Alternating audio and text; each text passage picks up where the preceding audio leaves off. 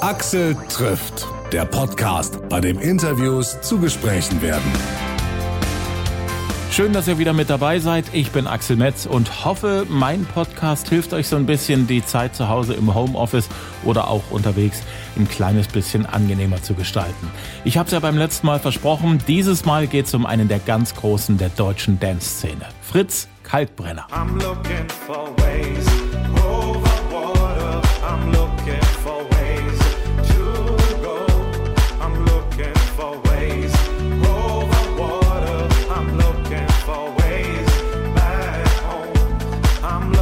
for forward.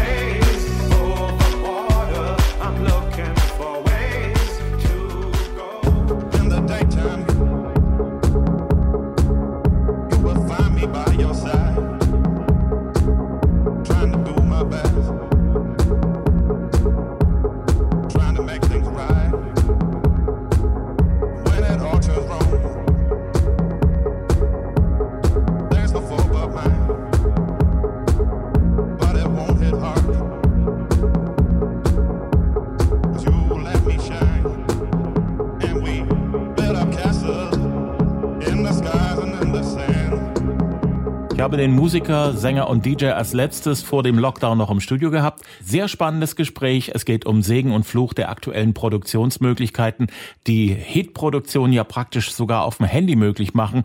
Natürlich reden wir auch über das neue Album und vieles weitere mehr.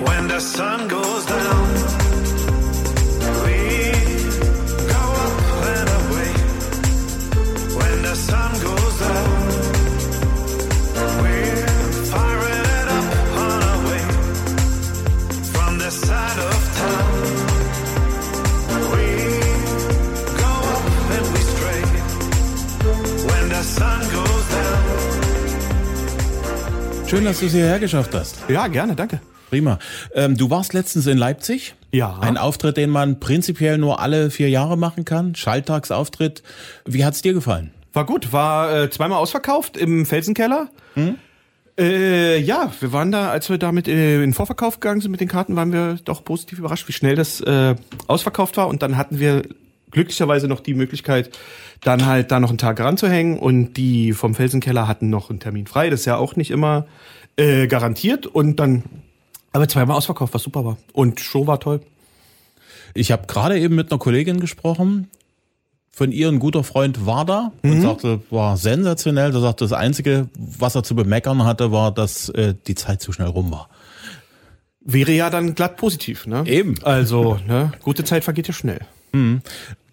Ich habe gelesen, du magst es nicht bei Musikproduzieren mit den Beats anzufangen. Mögen ist ein großes Wort. Man macht's vielleicht einfach nicht. Mhm. Ähm, ja, ist so in einer, das wird jetzt ein bisschen fachlich, in einer so Kompositorik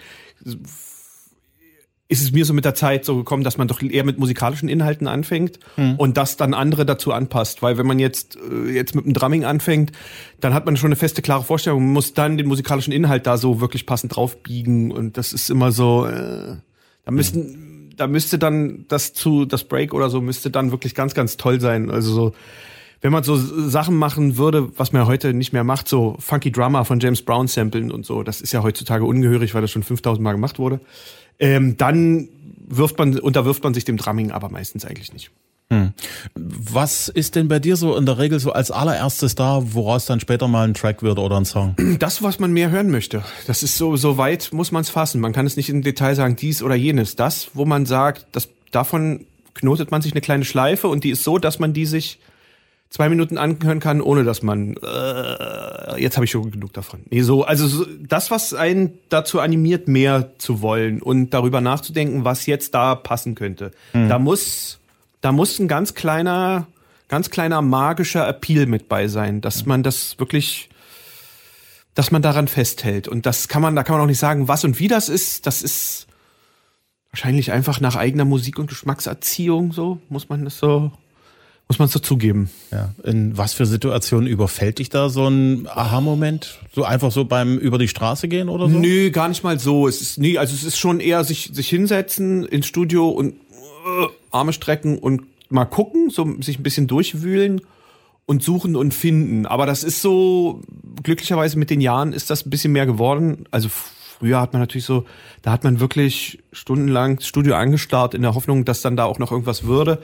Und wenn man, wenn man aber weiß, dass die, äh, die, ja, die Muse nicht da ist, dann kann man es auch sein lassen. Ne? Mhm. Also das ist so die Erkenntnis, die dann so mit der Zeit gekommen ist, mhm. dass wenn der Tag nicht der richtige ist, dann braucht man, dann braucht man sich auch nicht weiter quälen. So. Also es muss so, ja, eine gute Grundstartverfassung ist mhm. immer gut. Ja? Nicht müde und krank sein. Was hältst du von, von dem Spruch, äh, nichts macht so kreativ wie eine Deadline, die sich sehr, sehr schnell nähert? Uh, ist viel Wahres dran. Ich kenne viele, viele Kollegen und so, die das sehr nötig haben.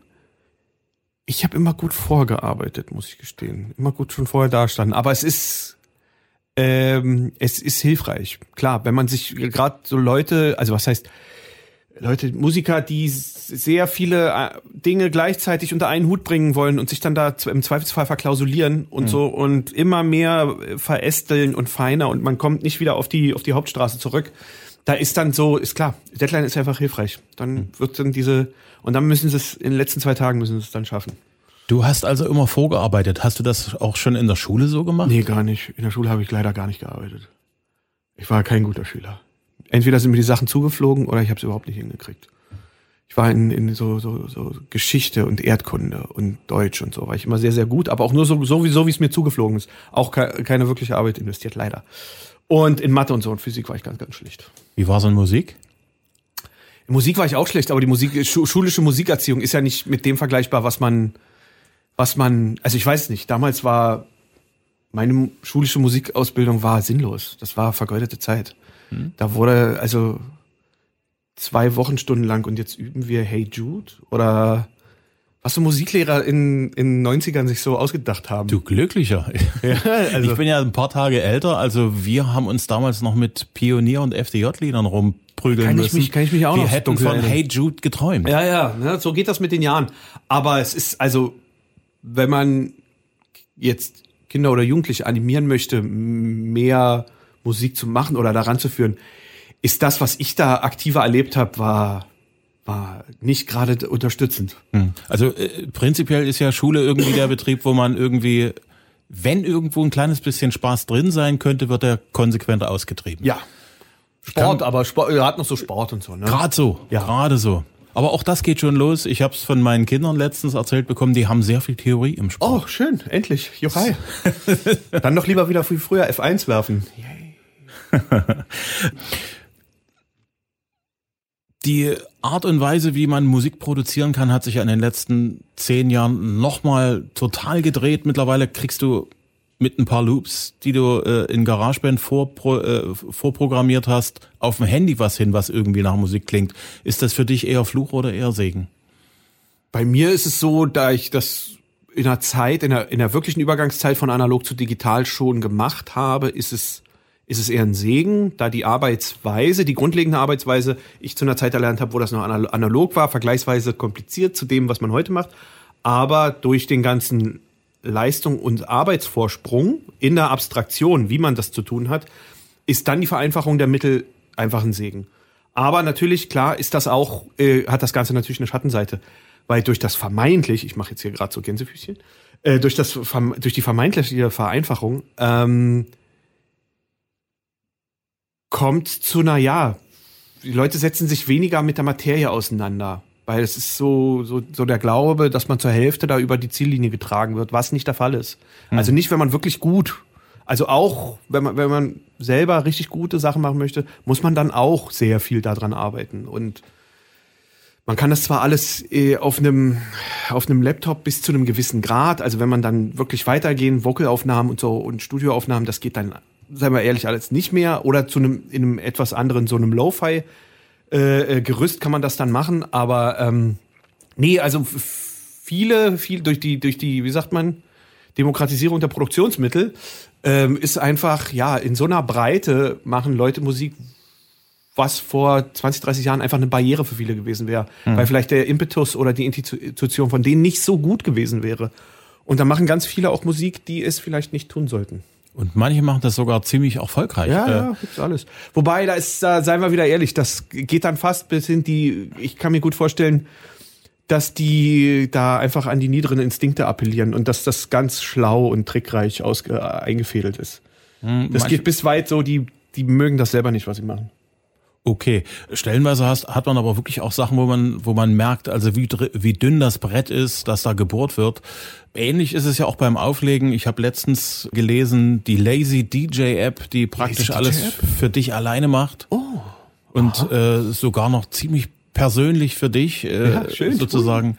Also kannst du die aufs Handy runterladen und dann macht's das Ding. Das verknüpft dann halt deine Spotify-Sachen so wie du das wahrscheinlich machen würdest. Effektiv. Ja, das, ja, genau, genau. Und das führt, das führt dann zu einer immer fortschreitenden Entwertung dieses Zustandes und dieses, in Anführungszeichen, Berufsstandes. Und auch, naja, wie gesagt, auch Wahrnehmung Musik. Also ich kann mich noch an eine Zeit erinnern, 30 Mark für ein Album war nicht wenig und so. Und ergo hat man das vier Monate durchgekaut, bis man da alles kannte und wusste. Und das ist ja jetzt, das ist ja ein Durchlauf. Diese, man kann ja gar nicht mehr diesen, diesen diese tiefe Auseinandersetzung aufbauen. Wo soll das herkommen, wenn man äh, sozusagen es in einer Flut auf einen herabregnet? Das hat einen ganz anderen Stellenwert, so mhm. als das, wie man das vielleicht früher gekannt hat. Ja, da hat man ja die, die Schotten weit aufgemacht, um möglichst viel äh, an Einflüssen zusammenzubekommen, mhm. weil es halt so wenige waren. Jetzt also habe ich, wenn ich will, 40 Millionen Songs unter meinen Händen und ganz ehrlich, ich werde das in meinem Leben nicht genau. schaffen, die wenigstens alle mal anzuspielen. Genau, da gibt es einen Großteil von den Sachen, gibt es Prozentsätze, kann man sich zeigen lassen, Sachen, die niemals gespielt werden, die noch nie einer gehört hat. gibt's gibt so eine Auswertung bei Spotify. Das ist cool. Die Sachen müsste man sich mal ja. so ein bisschen vornehmen, ja. mal gucken, was da so an. Ich befreie dich. Du wirst einmal gehört. Ja, das ist ja dann auch wirklich durchaus vielleicht auch für den einen oder anderen ein bisschen traurig, weil der sich wirklich äh, was Tolles aus der Rippe geschnitten hat. Ja. Bei den meisten wird es wahrscheinlich nicht so schlimm sein. Ne? Es ist, wie, ja, wie gesagt, also es ist nur noch, also ja, also so ein, ich könnte unken, vielleicht ist ja sozusagen, Musik ist halt jetzt nur noch so ein Begleitwerk. So läuft dabei, während man Bilder von sich selber macht. ja, so.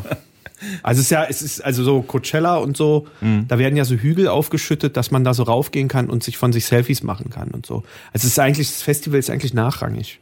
Es geht darum, dass die Leute da von sich Bilder machen können und sagen, ich war da. Mhm. Und wer hat gespielt? Keine Ahnung. Weiß nicht. Bin da nicht hingegangen. Hab nur Bilder gemacht. Mhm. Das ist auch bei vielen Live-Konzerten so, dass mittlerweile der Beweis, dass man da gewesen ist, fast wichtiger ist als der ja, Abend selber. Genau.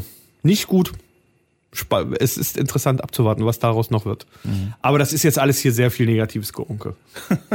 was hat dich damals zur Musik getrieben, als du die Musik für oh, dich entdeckt hast? Man weiß es nicht. Es ist so, war wie, wie wird man dazu geführt? Weiß ich nicht. Das ist wie die Jungfrau zum Kinde kommen.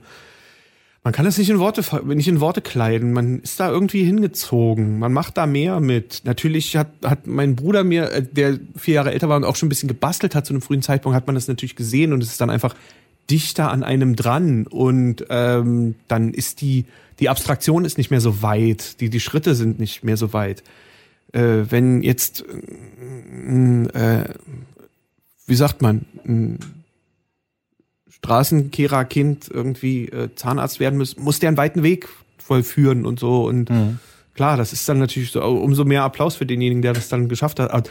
wenn man dann so im, im näheren Umfeld das schon so aktiv sehen lässt und so, das sind die Handgriffe und so, das ist die Abstraktion, so hat das zu funktionieren, wird natürlich auch Interesse geweckt und so. Aber dieses, dieses, dieses große, diese große Frage, dieses Wieso, Weshalb, Warum, das ist, weiß man nicht, das ist so ein kleines Flämmchen in der Brust und das lässt einen das machen wollen. Das ist so wie manche anfangen zu malen und äh, oder zu zeichnen und dann irgendwann auf einer Designschule landen und wie hat das angefangen? Das können die dann auch nicht sagen. Die hatten hm. einfach die Stifte in der Hand. Hm.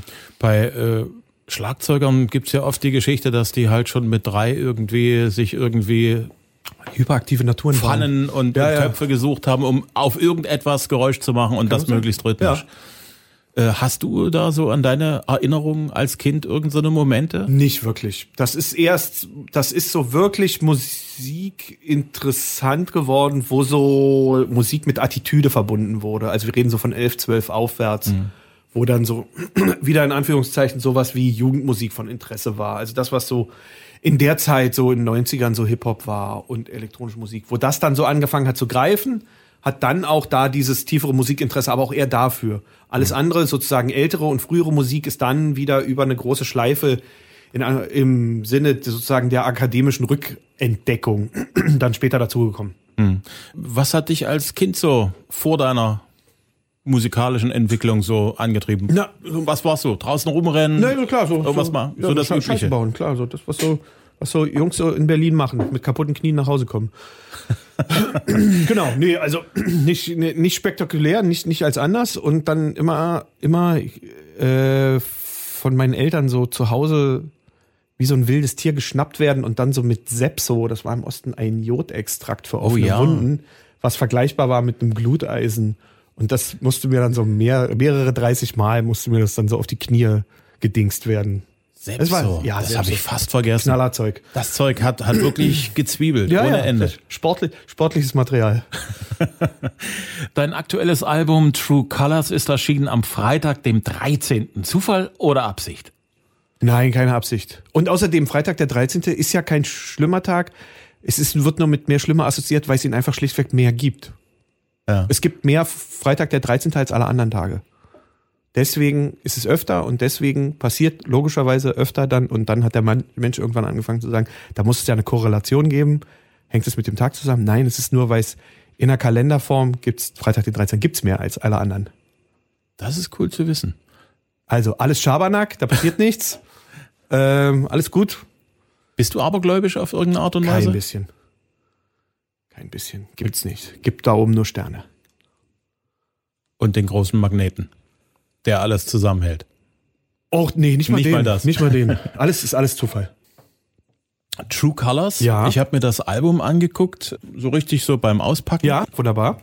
Ähm, die waren Farben und dann sehe ich dich so hinter so einem verregneten Fenster, mhm. die Farben doch alles so, so, so sehr herbstlich, winterlich, wenn kein Schnee liegt. Sind das für dich so die, die Warnfarben vom Leben?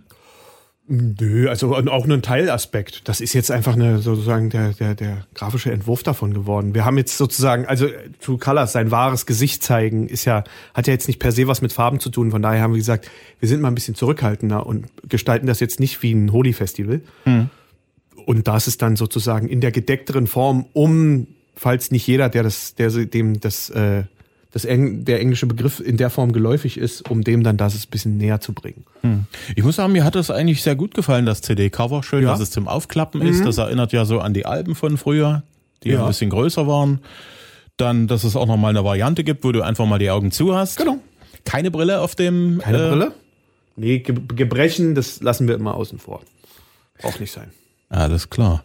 Was ich auch sehr schön fand, ist, dass du ein, ein kleines Booklet gemacht hast für die einzelnen Tracks und Songs und dass du auch die, die Texte mhm. mit reingenommen hast. Welche Rolle spielen die Texte in deiner Musik? Du hast ja nicht für jeden Track, den du hast, ja dann auch entsprechend Vocals gemacht. Ja, naja, also wie gesagt, nicht jeder, nicht jeder Titel ist dafür prädestiniert, äh, dass der mit Vocals versehen wird. Also da, man könnte das mit Gewalt machen, aber es, der Bedarf ist nicht wirklich da. Das hört man ja manchmal auch so bei manchen Veröffentlichungen, wo man sagt, äh, es hätte nicht wirklich sein müssen. Nicht jede Clubnummer muss bejault werden. Mhm. Das ist ja auch im Sinne der elektronischen Musik so. Das ist ja eher meistens der genau andersrum der Fall. Und wenn dann sich bei einer Produktion das sich so frühzeitig zeigt, dann als solches prädestiniert, dann wird der so erstmal gedanklich so wegkatalogisiert und so. Das könnte eine Vocalnummer werden. Und dann setzt man sich später mit den Vocals auseinander. Und in dem Falle, in der Betrachtungsweise ist das dann natürlich wiederum dann eine wichtige Ebene, die da ins Spiel kommt. Und der Text ist meistens das, was später kommt. Da ist die, die Nummer existiert dann schon, aber das wird dann zu so einer Art Ping-Pong. Der Text schiebt die Nummer an, die Nummer den Text wiederum und das verdichtet sich dann so. Also es wird aus dem, aus dem Nebulösen ins Konkrete, wie so ein Kartenhaus, wird es dann immer fester und höher. Und ähm, ja, von daher tragen die sich dann natürlich gegenseitig. Und also, wenn es dann stattfindet, ist es natürlich auch wichtig. Das erste, was mir da bei den Texten so vor die Flinte gefallen ist, war gleich Good things happen to bad people. Mhm.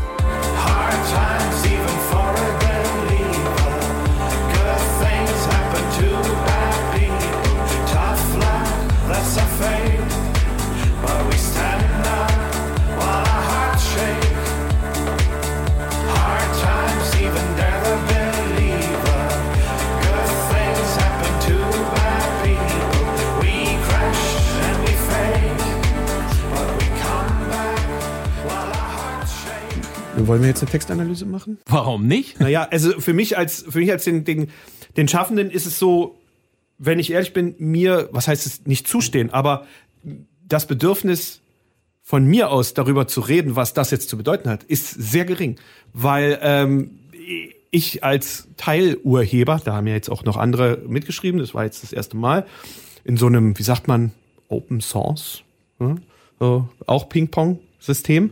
Aber man würde, man würde, wenn man jetzt sagt, das hat dieses und jenes, also da geht's natürlich um, da geht's im größten Sinne, im weitesten Sinne um Ungerechtigkeit. Mhm. Ähm, aber wenn ich jetzt anfange, das zu detaillieren, dann schließe ich, dann schließe ich mit meiner sozusagen Festlegung alle anderen Assoziationen aus. Dann mache ich so einen großen Zaun rum und sage, genau, mit meinem großen Zeigefinger komme ich herab und sage, genau das hat das zu bedeuten. Und nichts anderes.